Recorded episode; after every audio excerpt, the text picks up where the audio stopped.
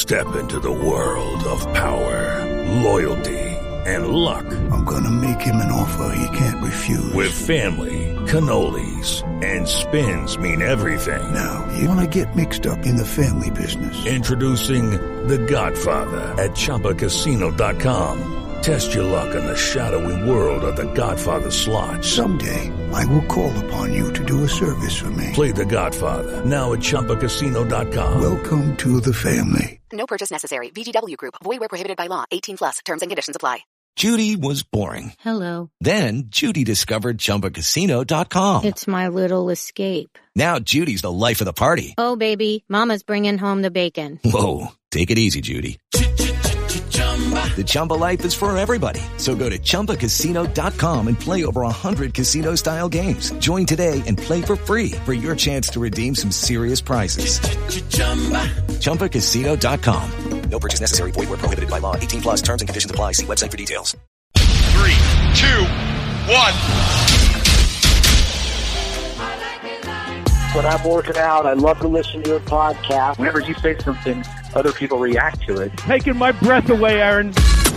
Vern Lundquist joins me. Hall of Famer Jim Calhoun. NASCAR icon Dale Earnhardt Jr. Kirk Herbstreit is on the phone. Here we go.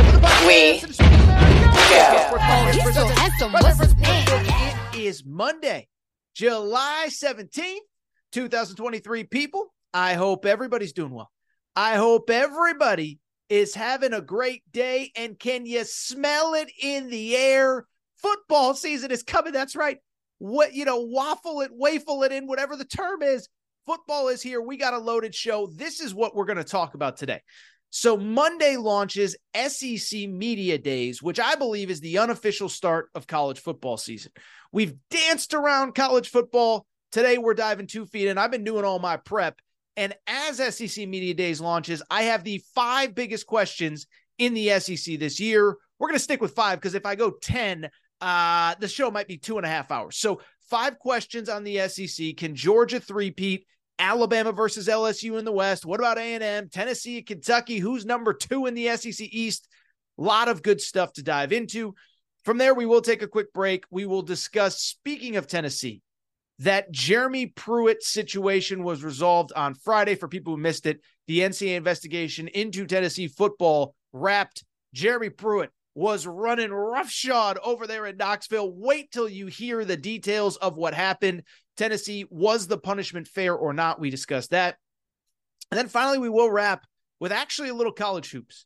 Don't know how much more hoops is really on the docket for 2023 this summer, but at the same time, Kentucky wraps its foreign tour.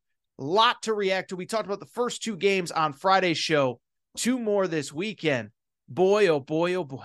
Is Kentucky better than we thought? So loaded Monday show. Jam-packed show. Let's not waste any more time. And let's get to the topic of the day. And the topic of the day, listen, in my opinion, it's not even my opinion. Biggest story in college sports right now, this second, SEC Media Days.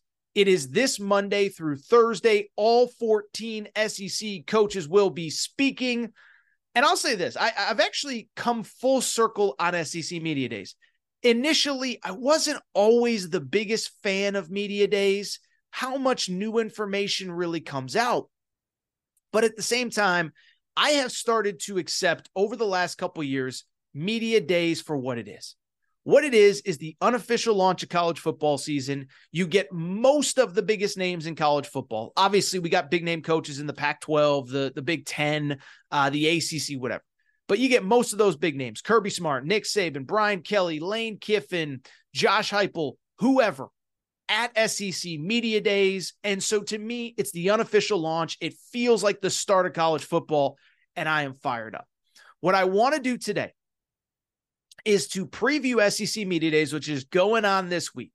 I want to start with what I deem to be the 5 biggest questions in the SEC going into 2023. And as I said to lead the show, limited it to 5, because if I go with 10, there's a question or 2 for every team. But I've done the 10 questions before, and it turns into a 2-hour show, so we're not going to do that. So let's get to the 5 biggest questions in the SEC heading into SEC Media Days in 2023. And let's start with question number one. Question number one is, can Georgia go back to back to back? They're like Tom Amansky, back to back to back national championships for Tom Amansky's AAU team. What about back to back to back for Kirby Smart and Georgia? By the way, this stat will kind of blow you away.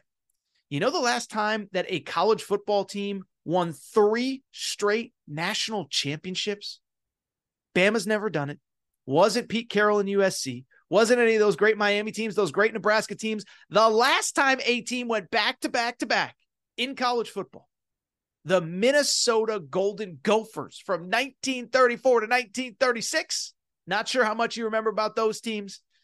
I'm blanking when I think about my favorite memories of the Golden Gophers of 34 to 36. So it has been a while. And what I would say is, Georgia is the favorite going in, and they should be. And if they do it, I don't think anybody should be surprised. Listen, I've been a little critical of Georgia over the last couple months, but at the end of the day, the football operation is operating at an insane level. And here's the crazy thing about Georgia. I was at that national championship game at SoFi Stadium. And if you go back to what Kirby Smart said after Georgia beat TCU to go back-to-back, he actually said, you know what? This was actually the rebuilding year. This was the year 2022 that you were supposed to catch us. And he said, our biggest opponent in 2023 is going to be us, because this was the year where we were replacing so many guys. 15 NFL draft picks were being replaced at this time last year. And he basically said, like, we have a chance to be really special next year. Well, next year is now, and there's no reason to think Georgia can't do it again. I know they lost Stetson Bennett to the NFL. I know they lost Todd Monken, the offensive coordinator. But from an offensive perspective, this is a team that has a fourth-year quarterback in its program, Carson Beck. I think that's important to note. Like, people are like, oh, they lost Stetson Bennett. Carson Beck was ready to start a year ago. And, of course, Stetson Bennett, because of COVID, had the extra year of eligibility. Carson Beck, to his credit, sticks around for another year. Now, after 4 years in the program, well, this is his fourth year. He is ready, and I don't think this Georgia offense is going to miss a beat. He'll have plenty of weapons. A lot of key running backs are back. 2 really good wide receivers out of the portal. Ra Ra Thomas, the leading receiver from Mississippi State. Dominic Lovett, an all-SEC receiver from Missouri. So the weapons on offense will be there. The defense has a chance to be as good as it's ever been, with 7 starters back off last year's team. Multiple guys projected in next year's first round or in the 2025 NFL draft. Mykal Williams along the defensive line, Smile Munden at linebacker, Jamon Dumas-Johnson, Javon Bullard at safety. You go on and on down this list. This team is stacked. At the same time, there will be, let me say this. First of all, it's obviously really hard to go three-peat in college football. The fact that Nick Saban never did it, Kirby Smart never did it, Tom Osborne never did it, it shows you. And I do think it will be interesting to see, and Georgia fans are going to get mad at me for saying this, but I do think it'll be interesting to see how this team handles a lot of the adversity that came in the offseason. And I've done my spiels. I've talked about what Georgia has been involved in, what they've been guilty of, what they've not been guilty of, all of the things that have gone on in that program outside of the football field. And I've criticized Kirby Smart, and I've criticized the program.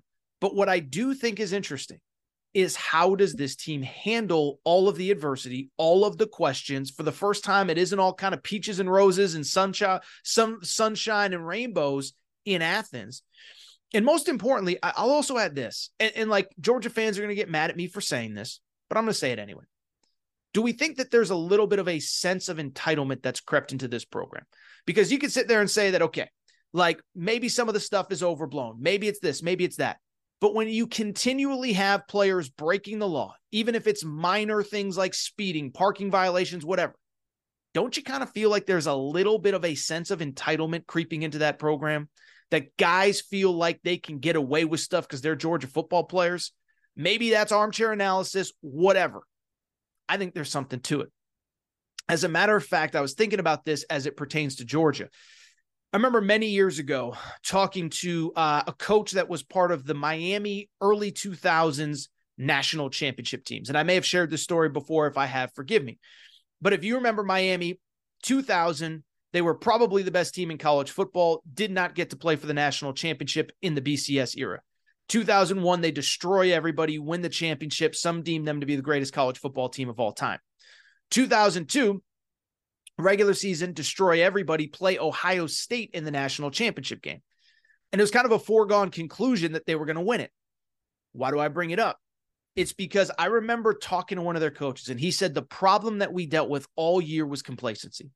The fact that we had guys in that program that hadn't been part of championship teams that felt like, because I got recruited by Miami, because I committed to Miami, because I've never even played a down for Miami, but I'm part of this. So I'm a two-time national, I'm a national champion. I've done it before. No.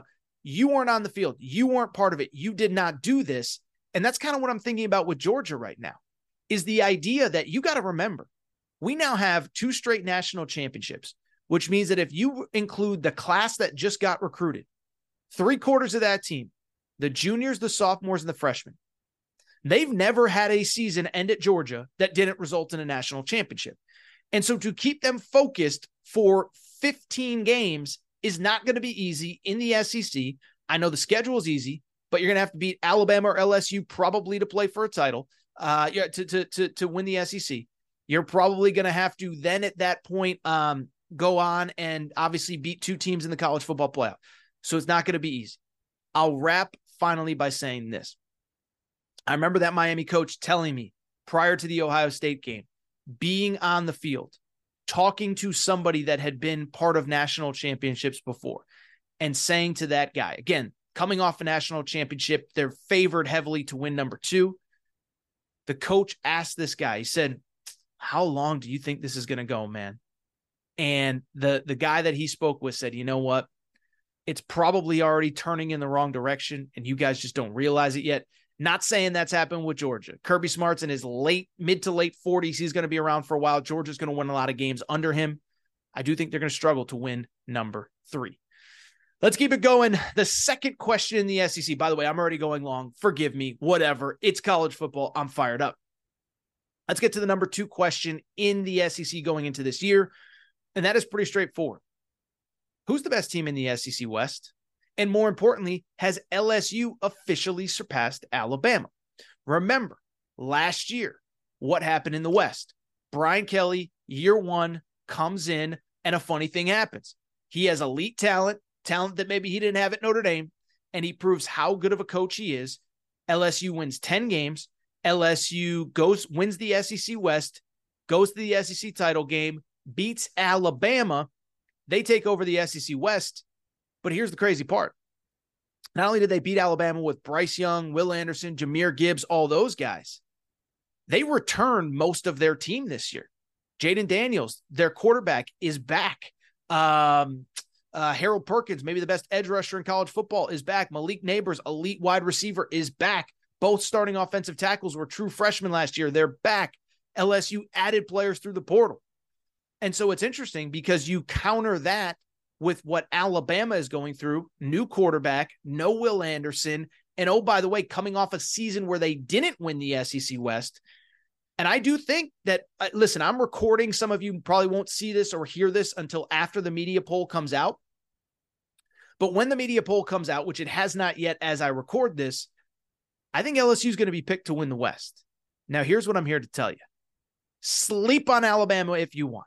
Sleep on Nick Saban if you want. And we might do this as a bigger segment as we get closer to the year. I believe for the first time, maybe in forever, maybe in the history of Nick Saban and Alabama, Alabama is actually being overlooked coming into this year. And I do think Alabama should be favored to win the West. And let me explain why. So a couple things. One, to me, the reason that Alabama probably will not be picked to win the West, and you'll have clarification on that by the time that you listen to this, but why I don't think they're going to be picked to win the West is pretty straightforward. It's because they lost to LSU last year. And as I said, no starting quarterback. No quarterback has been established behind Bryce Young. And so when I look at why people are doubting Alabama, I think it comes down to 3 things. One, for the first time since when Jalen Hurts got to Alabama, we're not totally sure who the starting quarterback is. Remember, Jalen Hurts wins that job as a true freshman. He keeps it for 2 years. Tua takes it for 2 years. And then from there, Mac Jones has it and Bryce Young has it. And so even when there was a transition at quarterback, you kind of knew who was next. And this is the first time in Alabama that we don't know. Jalen Milroe, we saw in limited opportunities last year. I don't know if he's the guy. Ty Simpson struggled in spring ball. Rumors are that it was a lot of turnovers, interceptions, couldn't take care of the football. Then you go out and get Tyler Buckner from Notre Dame, a guy who wasn't even going to be the starting quarterback at Notre Dame, and he's coming to Alabama. And I'll just say this, I don't think he comes to Alabama if he doesn't think he is going to win that starting quarterback job. So the fact that he's coming to Alabama probably tells you everything you need to know about where the status of this quarterback situation is for Bama. Beyond that, I think outside of the quarterback situation, so I think that's one, right? The fact that we don't know who the quarterback is, we know who LSU's quarterback is. Number two, it is the fact that they lost to LSU. But let me ask you a question about that LSU game from last year. How did that game go down? LSU wins, that's all we remember. Well, the game was in Baton Rouge. LSU needed the final play in overtime to win that game. And so here's my question. If that same play happens, but instead I'm going the whole, a butterfly effect. If instead of Jaden Daniels completing that pass to Mason Taylor to win that game and beat Alabama, if that pass gets batted down, are we talking about Alabama? Are we talking about LSU as the best team in the conference? Remember, 2-point conversion in overtime at home. If it gets batted down, are we talking LSU? I don't think we are. And so to me, that one play changed our perception. But this year, the game is in Tuscaloosa. Alabama will be at home. I think by the time we get there, they'll probably be favored. The last thing the reason I like Alabama, let me be honest, is like, I think we have to also, obviously, and this comes every year with every team in college football, you have to factor in the schedule. Remember last year, Alabama, you could argue its three toughest games last season were all on the road. At Texas, at Tennessee, at LSU. Guess where all those games are in 2023. Tuscaloosa, Tuscaloosa, Tuscaloosa. So I could go on and on. And by the way, if an LSU fan finds this, they're going to be mad. They think I hate Brian Kelly. I love Brian Kelly. I've been defending Brian Kelly since the early Notre Dame days. I've been defending Brian Kelly since the Cincinnati days when he was at Cincinnati and Torres was at UConn.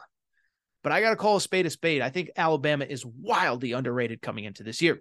Judy was boring. Hello. Then Judy discovered Chumbacasino.com. It's my little escape. Now Judy's the life of the party. Oh, baby, mama's bringing home the bacon. Whoa, take it easy, Judy. The Chumba life is for everybody. So go to Chumbacasino.com and play over 100 casino-style games. Join today and play for free for your chance to redeem some serious prizes.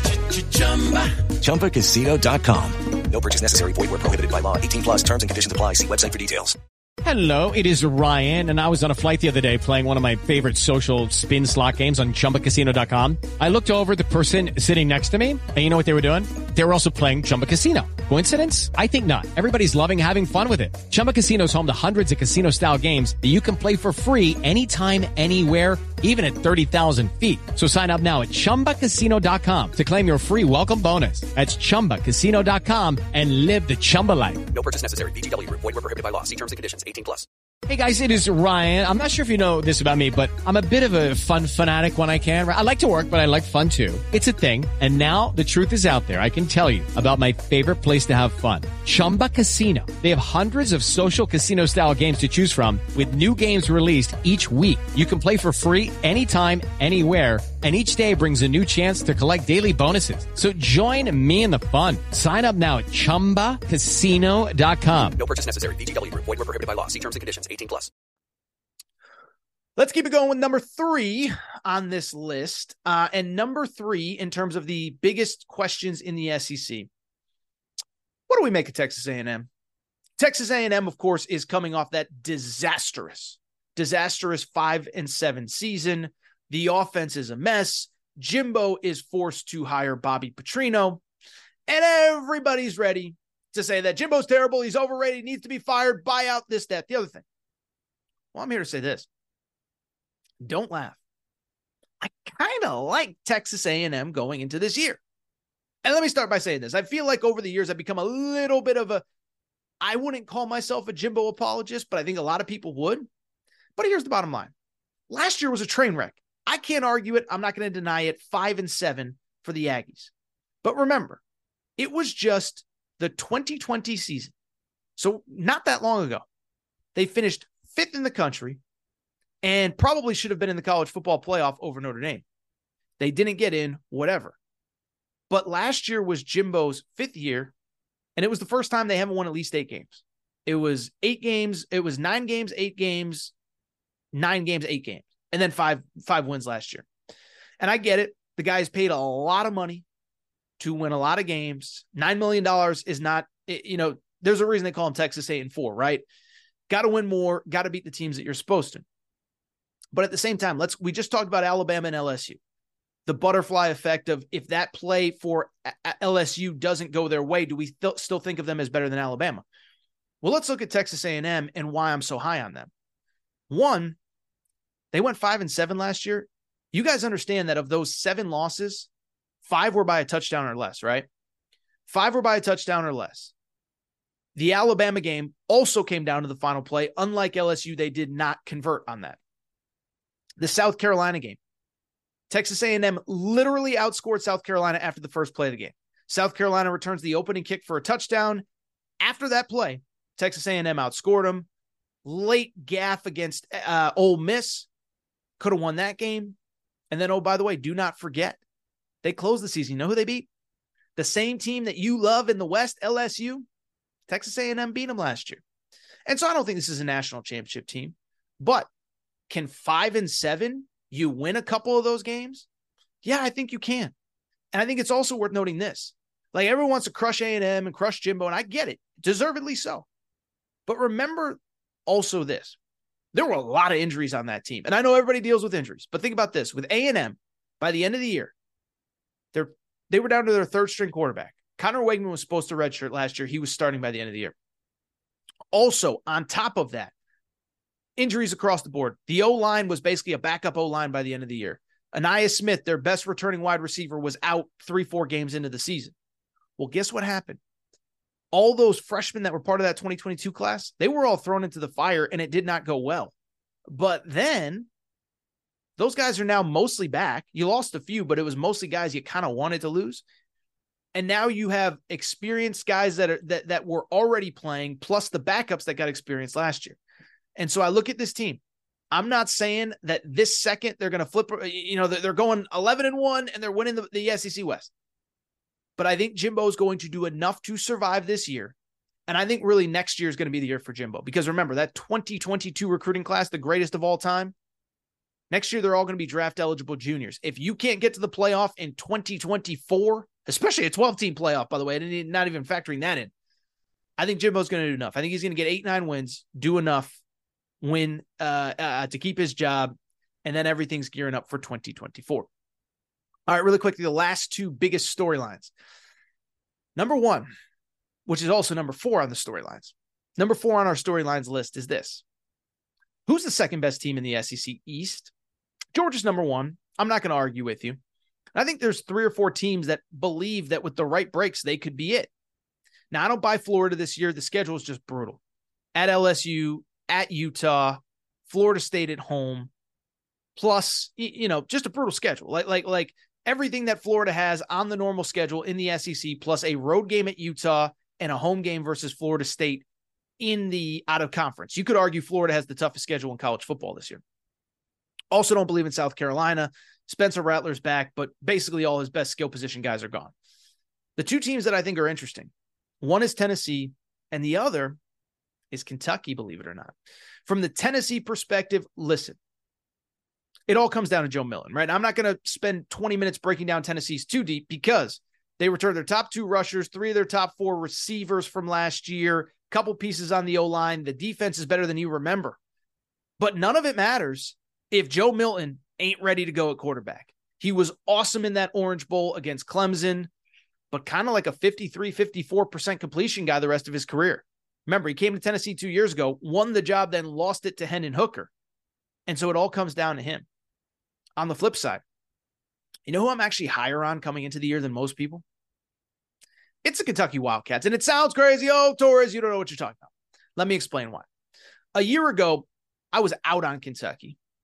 And I was out on Kentucky because I thought the quarterback, Will Levis, was overrated. I know Kentucky fans, whatever. Here's the thing, though. I thought Will Levis was a little bit overrated. Change at offensive coordinator, Rich Scangarello is in. Well, this year they bring back Liam Cohen as the offensive coordinator. They won 10 games with him calling plays 2 years ago. But here's the other thing. I was down on Kentucky 2 years ago. Didn't buy Kentucky, or I was down on Kentucky last year because I didn't believe in the quarterback, Will Levis. This year, I actually think the quarterback is a little bit underrated. That's why I'm in on Kentucky. Devin Leary comes in from NC State. And for all the talk we had about Will Levis at this time last year, I don't think enough people are talking about Devin Leary. This was a guy that in his last season as the starting quarterback at NC State, you know what he did? 35 touchdowns, 6 interceptions. Oh, by the way, they beat Clemson his final healthy season, 2021. They beat Clemson. They beat Florida State. They beat UNC, 9-3, 36 touchdowns. And there was thought that he was going to go to the NFL after that year. Decides to come back and gets hurt last year. That's why he entered the transfer portal. But if he's healthy, he's one of the better quarterbacks in the SEC. You had a 1,000-yard rusher, Ray Davis from Vanderbilt, out of the portal. And here's the other thing with the Will Levis narrative from last year. Going into the draft, oh, he didn't have NFL wide receivers. No, he did. They were just young. Berrien Brown, 60 catches last year, is an NFL wide receiver. High 4-star, had an offer from Alabama coming out of high school. That dude can play anywhere in college football. As a matter of fact, Mark Stoops was freaking out going into portal season thinking that somebody was tampering, going to lose him. Dane Key, freshman last year from the state of Kentucky, 39 catches as a freshman. Those are two NFL bodies, even if they were young. And so this idea that Will Levis, oh, he didn't have enough wide receiver help. It was young, but he had wide receiver help. Also, O-line, I do think it was fair to criticize them last year. Well, guess what? That O-line is much improved in 2023. You add a bunch of pieces out of the portal. Cortland Ford from USC, Tanner Bowles from Alabama, Ben Chrisman from Ohio State, Marquise Cox, two-time All-MAC player at Northern Illinois. I'll just say this. If you're going to add guys out of the portal, there's worse places to do it from than Alabama, Ohio State, and USC.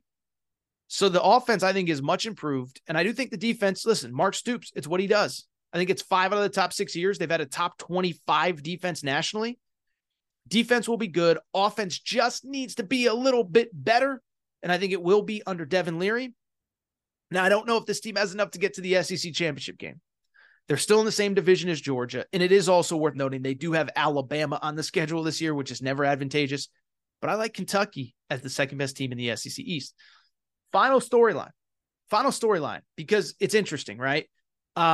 Usually the SEC, there's always like major coaching turnover and change and this and that. This year, there are two new coaches. You know, one is very unfortunate, obviously, with the passing of Mike Leach. Zach Arnett, his defensive coordinator, has taken over. But I want to focus on the other new coaching hire in the SEC. That's Hugh Freeze at Auburn. And I know Hugh Freeze has been on the show a few times.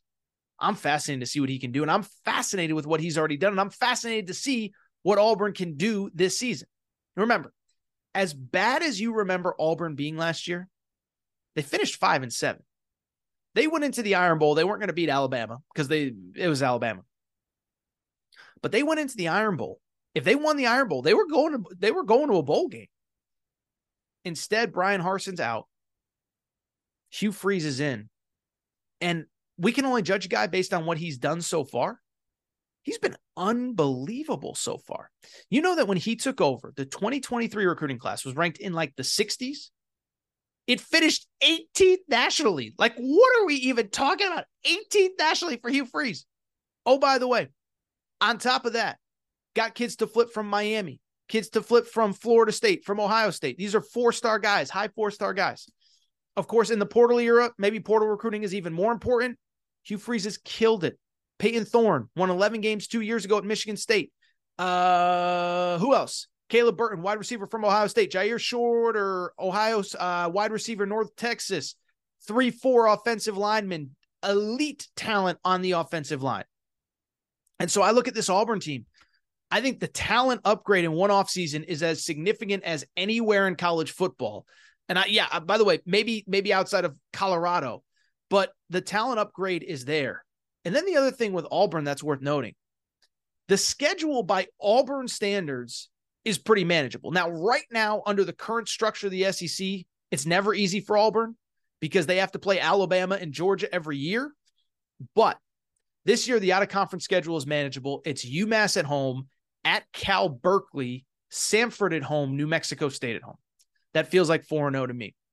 Also, first SEC game at A&M. I like A&M. I just told you that. But can you catch A&M off guard early before they get confidence? Maybe that's a thing. Your cross-division game, you do have Georgia, but you also get Vanderbilt in a cross-division game. So, look, it's going to be an uphill battle, and the West is loaded this year. And even going forward, whether we have an 8-9 game SEC schedule, you're probably going to get Georgia and Alabama every single season. And so I bring it up to just very simply say, Auburn's got its challenges in year one under Hugh Freeze, but I think they have a chance to be pretty good. At the very least, get to 6-6 and bowl eligible. All right, this is what I want to do. That was a long first segment, by the way. Shout out to Torres. I told you, I just can't do the 20, you know, the 14 minute segment, like the 12 minute segment. Had to go 5 deep on that. Those are my 5 biggest SEC storylines. What I do want to do, take a quick break, come back. There was another storyline from the weekend. Jeremy Pruitt, Tennessee, former head coach. The NCAA's investigation is complete. Punishments are handed down. You do not want to miss what Jeremy Pruitt was accused of at Tennessee. All right, we're going to get back to the show in a minute. But before we do, I want to welcome back our presenting sponsor, Betfred Sportsbook and the Betfred Sportsbook app. By now, you know Betfred's story started in 1967 in the UK, over 1,000 shops in the UK, and they have now come to the United States and made a major splash. They are the presenting sponsor of not only all things Aaron Torres Media, but the Colorado Rockies, the Denver Broncos, the Cincinnati Bengals. And what I love about Betfred, nobody takes care of their customers quite like Betfred does. I've been telling you that for a year. We have sent listeners of the Aaron Torres pod to Denver Broncos VIP tailgates. The Betfred suite at Cincinnati Bengals games is rocking. Betfred bettors have thrown out first pitch at the Colorado Rockies games. Nobody takes care of their customers quite like Betfred, and here is what they are doing for you right now. How about this? Bet $50 on any game, get up to $1,111 in free bets. Here's how it works. Download the Betfred Sportsbook app. Bet $50 on anything you want to bet on. You automatically get $111 in free bets. But beyond that, you get up to $200 in insurance for your first 5 weeks as a Betfred customer, totaling $1,111 in free bets. I've told you for a year, nobody takes care of their customers quite like Betfred. They're the only book that I bet with, and I want to thank Betfred for being our presenting sponsor. With the Lucky Land Slots, you can get lucky just about anywhere.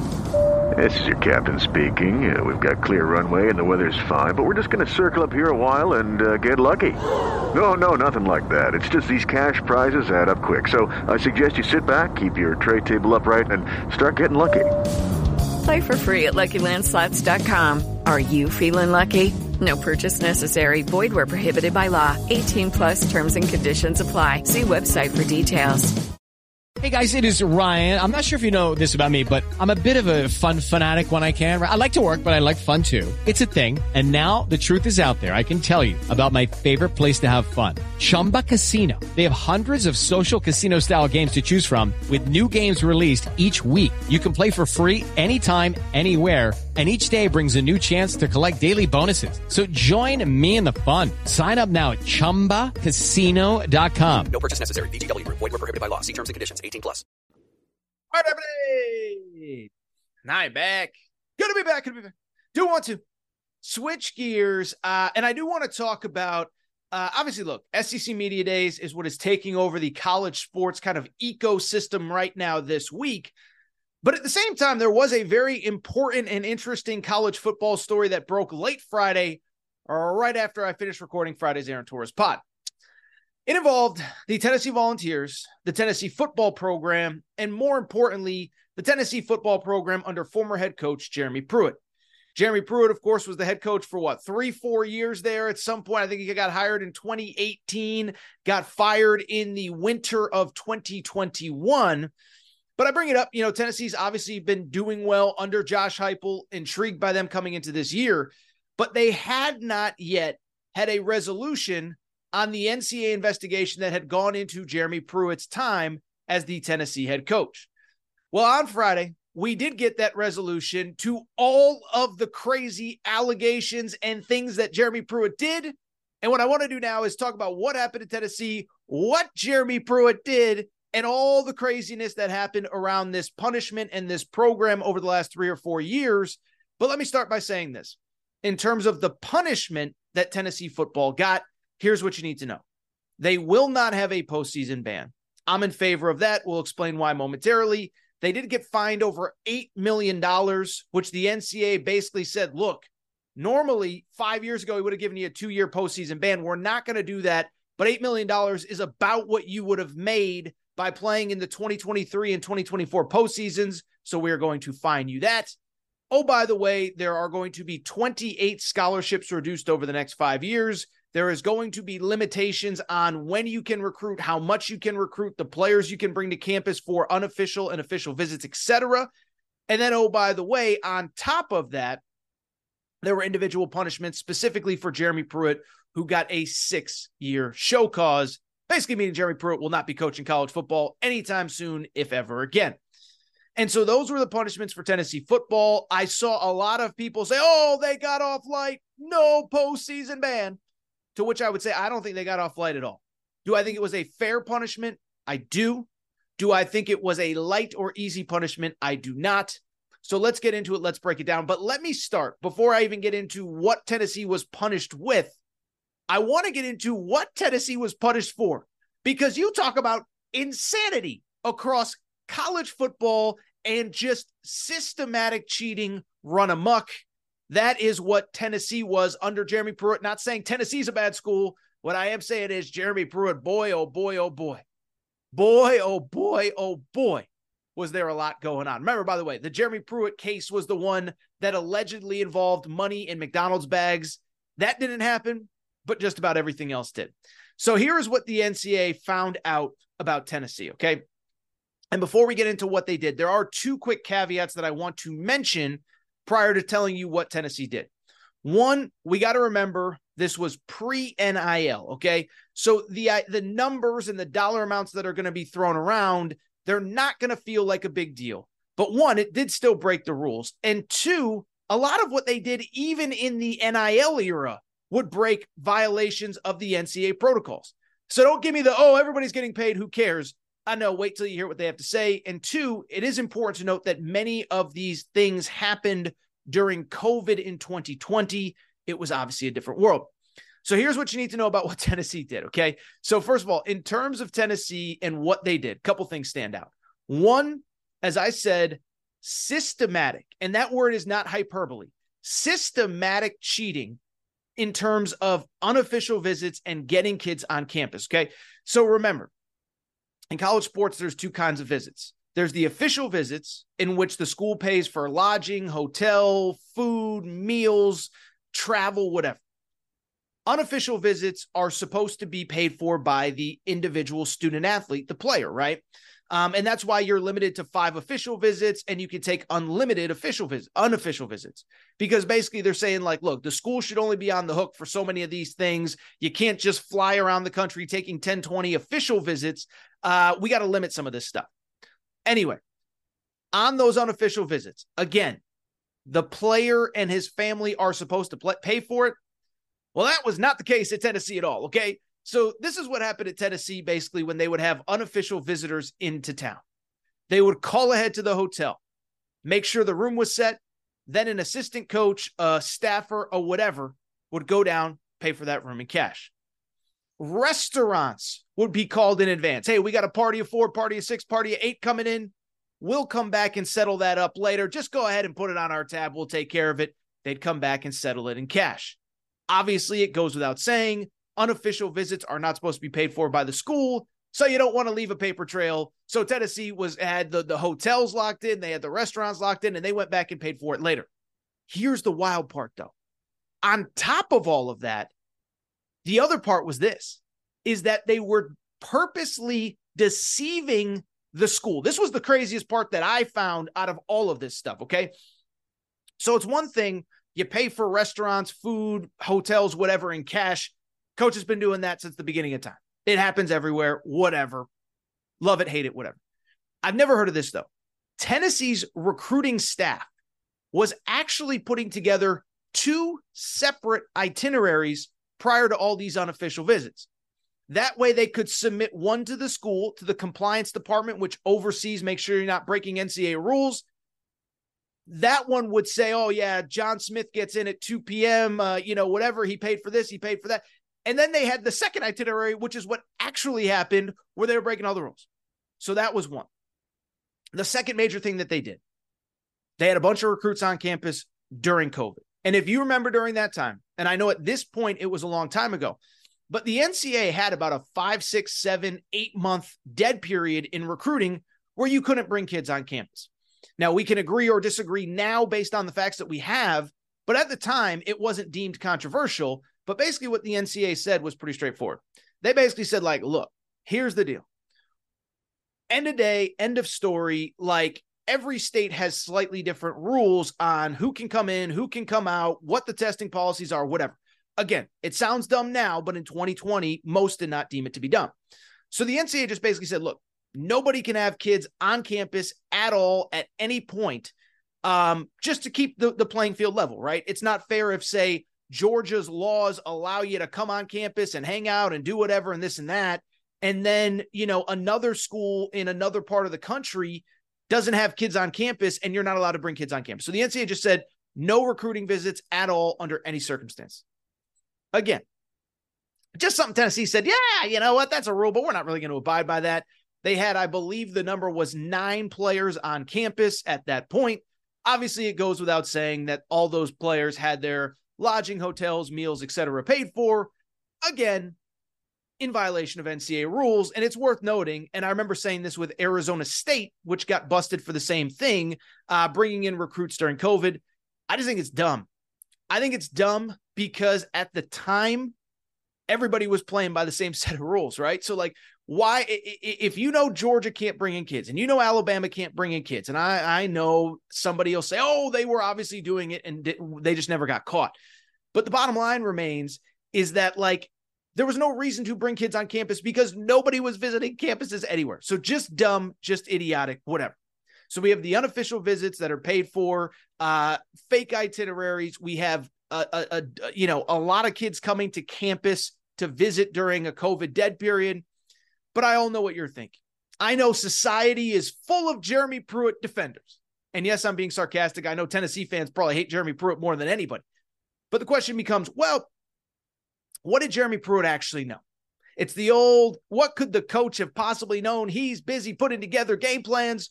Well, as we found out, and I remember talking about this when the initial report came out a year ago of allegations, not only was Jeremy Pruitt actively involved with all of this, how about this? Jeremy Pruitt had his wife dropping bags to kids and their parents. Yes, another one that I have never heard of. I'm not saying I've never heard of the head coach himself handing out a little cash here or there, helping a kid here or there, whatever. We can debate whether it's good or bad. I have never heard of a coach's wife dropping bags, only that's exactly what Jeremy Pruitt's wife was doing. Two instances the NCAA found. The first was a player. Kid came to campus. Jeremy Pruitt took care of the kid, took care of the kid's mom, $6,000, which helped pay for a car. Again, we can agree or disagree whether that's right or wrong, whether it even matters in the NIL era. What's interesting, though, is once the kid got to campus, you know who was dropping bags every month to make sure that the kid was taken care of and the kid's mom was taken care of? Yeah, Jeremy Pruitt's wife. That's right. She was dropping $500 a month to the kid's mom to make sure the car got paid off. So how about Jeremy Pruitt's wife? The second one, by the way, Jeremy Pruitt gave $3,000 to a recruit and a recruit's mom for a medical procedure that needed to get done or to pay off bills so she could get another procedure. That medical procedure, by the way, was hip surgery. Jeremy Pruitt paid for a recruit's or a player's mom's hip surgery. Maybe you've heard of that. I know that I never have. Shout out Jeremy Pruitt, who said chivalry's dead. That's right. So that is what happened at Tennessee. And what's interesting was kind of sort of like how they got caught. Okay. And so first of all, big credit to my buddy, Trey Wallace, who now works for Outkick. He's been on this show a couple times, as good as anybody covering college football. He was the one that broke a lot of these details.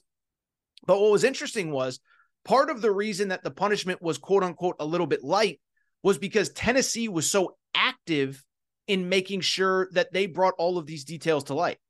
This all broke because somebody overheard the coaches talking about players getting paid, reported it to the school chancellor. The school chancellor then launches his own investigation, or her own investigation. I don't know if it's a male or female chancellor.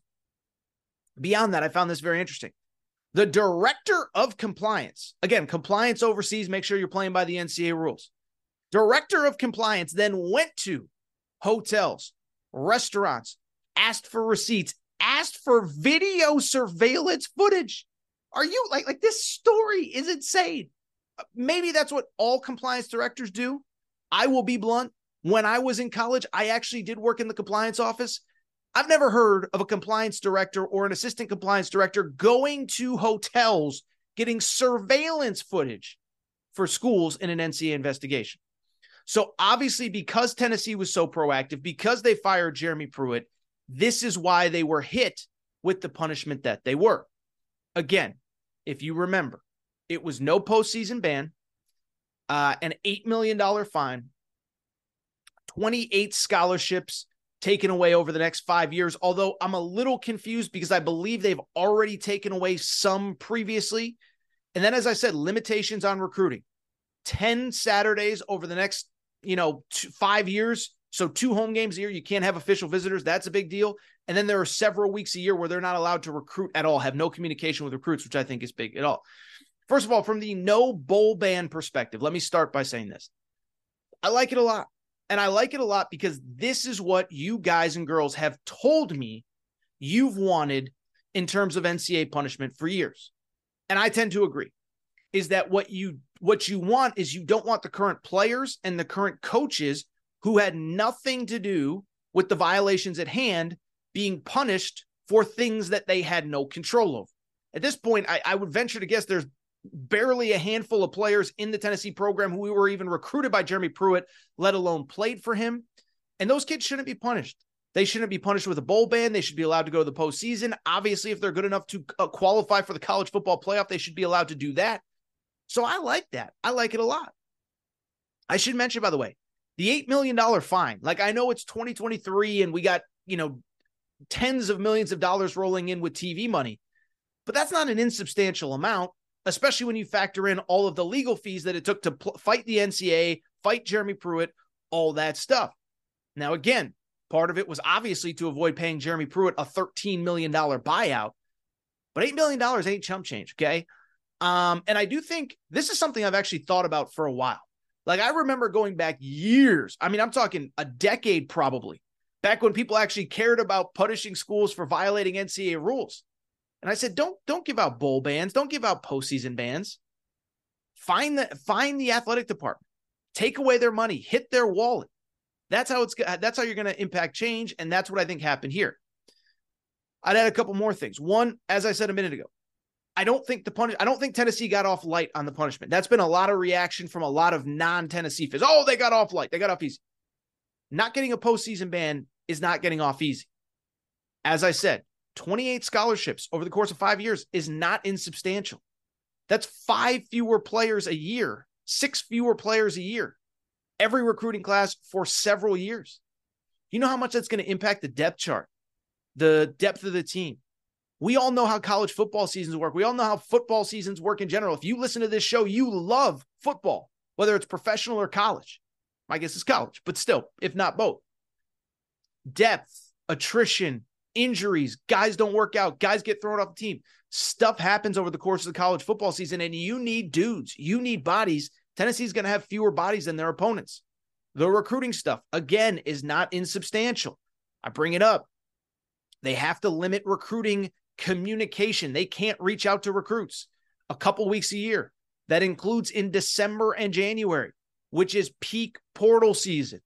everybody's competing for the same players, and there's going to be times where Alabama can call a guy, Georgia can call a guy, Clemson can call a guy, Kentucky can call a guy, whoever Tennessee's recruiting against can call a guy, and Tennessee can't. Like, don't tell me that these are insubstantial things. They're not. But finally, what I would also say is that I do think that the punishment, in my opinion, is fair. I don't think they got off easy. Last thing I would say is I had a few people say, you know, this is kind of a not insubstantial punishment. So there were some people that thought, okay, they got off too easy. There's others that are like, it's not insubstantial. And the question becomes, and I had a few people ask me this, is the NCAA back in the enforcement game? Like, is this proof that the NCAA is going to stand up and say, you break the rules, we're coming after you? That I don't believe. I think this was a unique case because it happened in the pre-NIL era. But the one thing I keep hearing again and again from coaches and administrators publicly, by the way, not, this isn't like a, I got on the phone with so-and-so and they told me this, but I can't share their name or who they are. No, like schools are basically saying whatever the NIL laws in our state are, we're going to abide by them. We don't care what the NCAA says. If you remember a few weeks ago, the NCAA made a statement about, you know, if your state law conflicts with NCAA rules, schools are expected to play by the NCAA rules, even if it's in line with your state law. Remember what Ross Bjork, Texas A&M AD, said? Was asked about this, and he said, you know what he said? He goes, we're abiding by the state law, next question. And just dismissed it as if, no, whatever the state law says is what Texas A&M is going to do. And so you don't think that's the same at Texas, at Alabama, Georgia, Tennessee, whoever. So I don't think this is some indictment that the NCAA is back, baby. They're handing out punishments left and right. Fascinating story, interesting story. The good news I would add, of course, it goes without saying, Tennessee's in great shape under Josh Heupel. Really excited about this program. I don't, you know, but I don't think they got off easy. I think Josh Heupel will figure it out because he's a smart guy and a good coach, but I don't think they got off easy. I just want to take a quick break. When I come back, one last segment as Kentucky basketball from Tennessee to Kentucky. Whew. Kentucky basketball had a summer tour this weekend. We talked about the first two games on.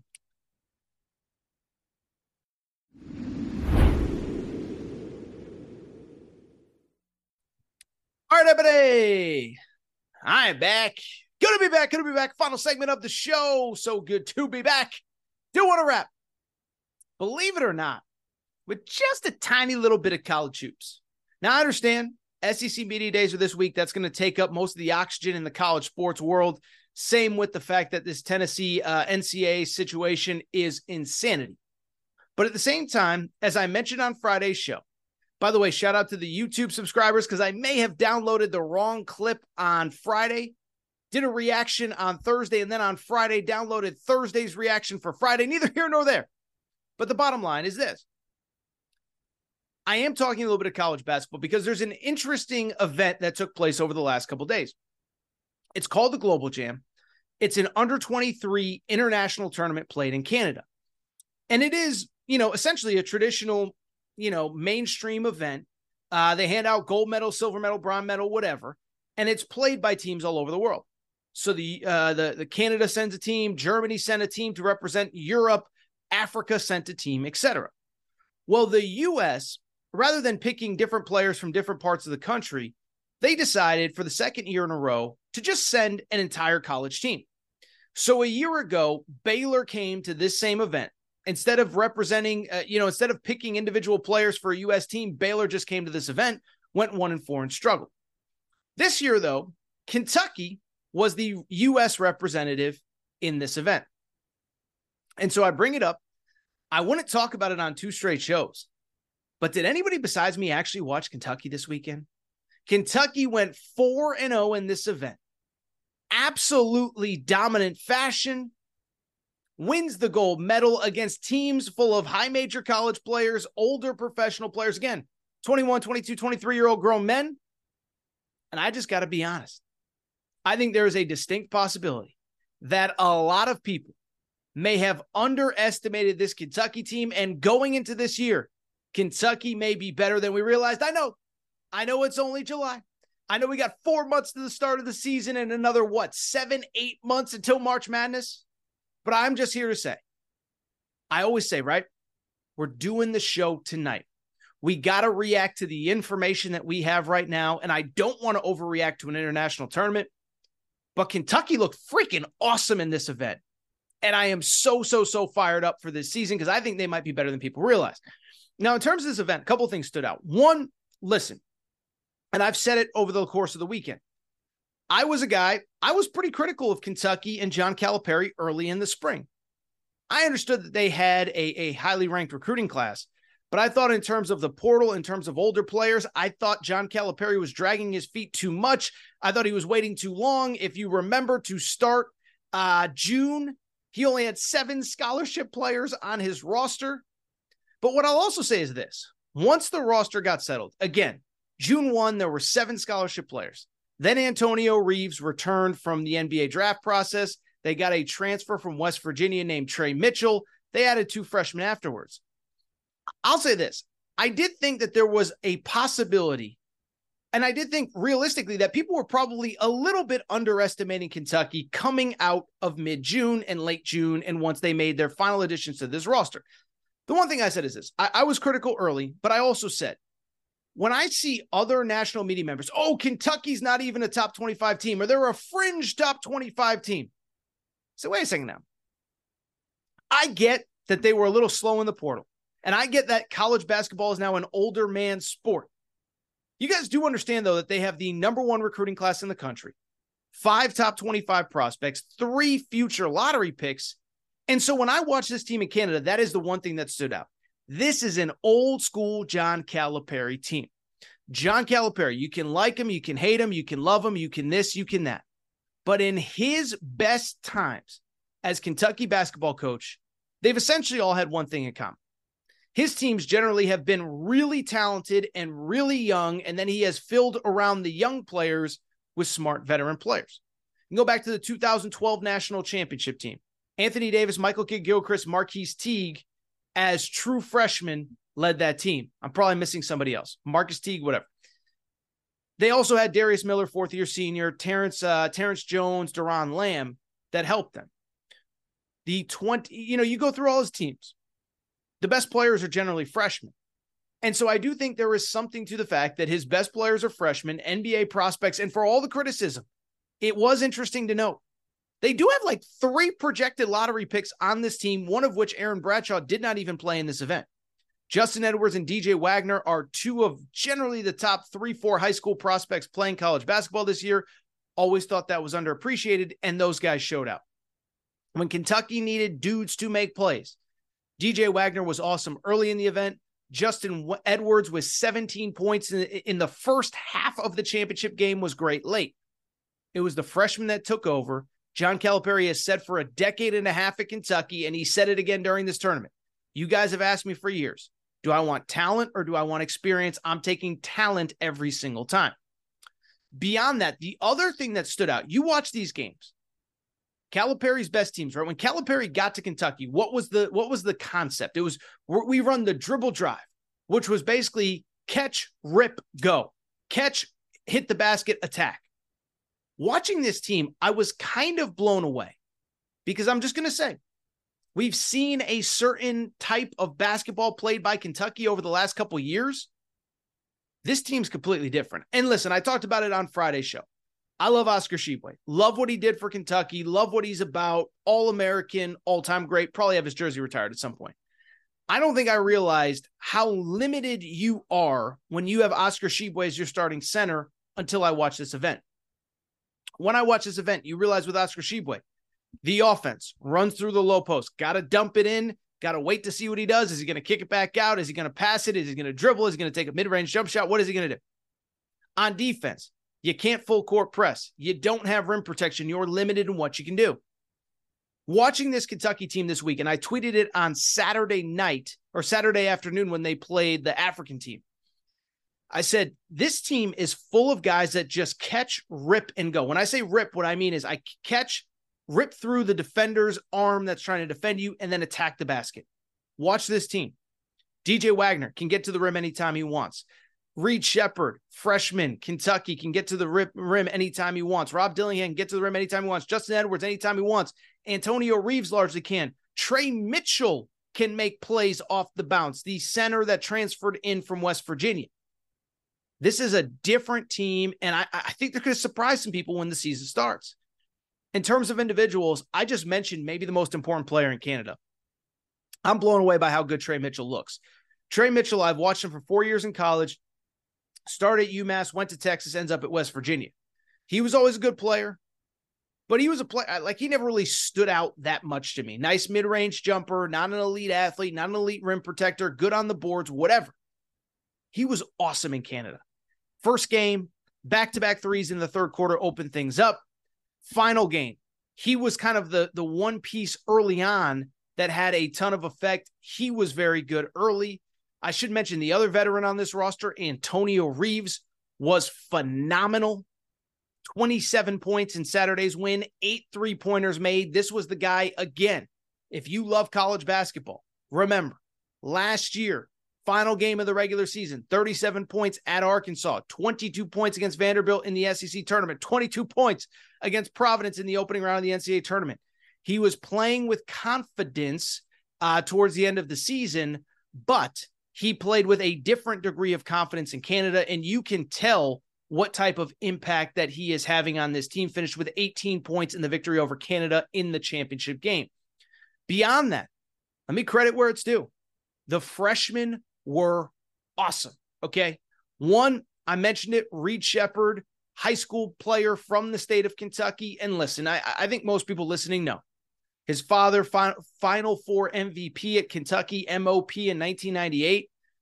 And I said it on Friday's show, like, I don't think Calipari would have recruited him if he couldn't play at Kentucky. Calipari doesn't hand out scholarships like their charity paperwork. If he couldn't play, he wouldn't play there. But the fact remains is that he was awesome in this tournament. You know, I saw John Rothstein even tweet out after 3 games, 18 points or 18 assists, 3 turnovers through 3 games in the tournament. Basically, that's, I'm not great at math, but that's a 6-to-1 assist to turnover ratio. He was unbelievable. I have completely changed my opinion on him, what he does, what he's capable of, what his upside is for this team. On top of that, let me also add this. You know, the rest of the freshmen, I mentioned it earlier. Justin Edwards started the tournament slow, finished strong, 23 points in the championship game, 17 in the first half, really carried this team when they struggled early on Sunday. And then DJ Wagner. I just think he is kind of that calming force, that guy that can get to the rim anytime he wants. And again, it goes back to what I said a minute ago. Calipari's best teams have had NBA talent in the freshman class. I'll take it a step further. They've had NBA caliber point guards, De'Aaron Fox, whoever, John Wall, Derrick Rose, dating back to the Memphis days. Marcus Teague, as I just mentioned, part of that 2022 team. Brandon Knight. You go on and on down the list. He's had great play at point guard, and I think this kid is next. Although I really think what's kind of cool about this Kentucky team, they really have 2, maybe 3 guys who can run the point. Wagner, Reed Shepard, maybe even Rob Dillingham, who I actually thought played well in the championship game. Started out the tournament slow, played well late. One other player I should mention, I'm basically going through the roster at this point, Adu Thiero was basically a reserve that got thrown into action as a freshman last year. He was awesome. Super athletic, plays super hard, attacks the rim. I'm excited to watch him. I cannot believe it. And I bring it up to very simply say this. We can end on the show. I don't need to spend an hour and a half breaking down Kentucky basketball in July. But what I would say is 2 things. One, I do think I was wrong on this team. And I get it. Long way to the season. You play Kansas early in the year with Hunter Dickinson and all those guys. Yeah, obviously you're going to be in a loaded SEC with a good Tennessee team and a good Arkansas team and a good Auburn team. I think Florida's going to be better this year. Who else am I missing? Bama with Nate Oates. He's always got a squad. So I'm not handing this team anything. But what I will say, 2 things stood out from this event. One, I just think they're better than we thought. But and 2, well, it's really 3 things that have stood out. 2, I would also say I think they're probably mentally tougher than I gave them credit for. There was two different times in this tournament where it felt like their backs were against the wall. Against Africa on Saturday, Africa cut the lead.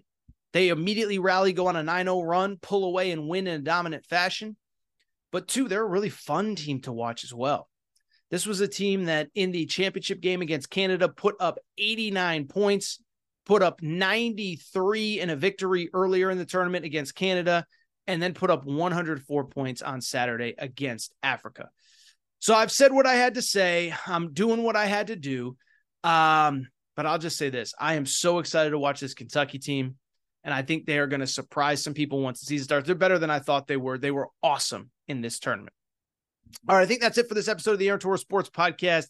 It's time for me to get out of here. If you're not subscribed, please make sure to do so. Apple, Spotify, Amazon Music, Google Music, wherever you listen to podcasts, make sure that you're subscribed. Also, make sure to rate and review the show. Go ahead, give us a quick 5 stars. Let us know what you like, what you don't like, all that good stuff. Make sure you're following on social media at Aaron_Torres on Twitter, at Aaron Torres Pod on Instagram, Aaron Torres Podcast Questions at gmail.com, Aaron Torres Podcast Questions at gmail.com. That is all for today's show. I'll be back later in the week. We're going to talk a lot of SEC media days. A lot is going to happen this week in Nashville. Wish I could be there. Travel restrictions limited me, but we will have plenty of reaction. Time for me to go. Time for me to get out of here, but I appreciate everybody's support, and we are going to keep on rolling through July into August. So with that said, you know what I'm going to say. Shout out to Torrin Craig. Shout out to Rachel, who hates my voice. Shout out to JJ Reddick. You F-head, unblock me, bro. I will be back on Wednesday. New episode of Aaron Torres Pod. With the Lucky Land Slots, you can get lucky just about anywhere. This is your captain speaking. We've got clear runway and the weather's fine, but we're just going to circle up here a while and get lucky. No, nothing like that. It's just these cash prizes add up quick. So I suggest you sit back, keep your tray table upright, and start getting lucky. Play for free at LuckyLandSlots.com. Are you feeling lucky? No purchase necessary. Void where prohibited by law. 18+ terms and conditions apply. See website for details. Okay, round two. Name something that's not boring. A laundry? Ooh, a book club. Computer solitaire, huh? Ah, oh, sorry, we were looking for Chumba Casino. That's right, ChumbaCasino.com has over 100 casino-style games. Join today and play for free for your chance to redeem some serious prizes. ChumbaCasino.com. No purchase necessary. Void where prohibited by law. 18+ terms and conditions apply. See website for details.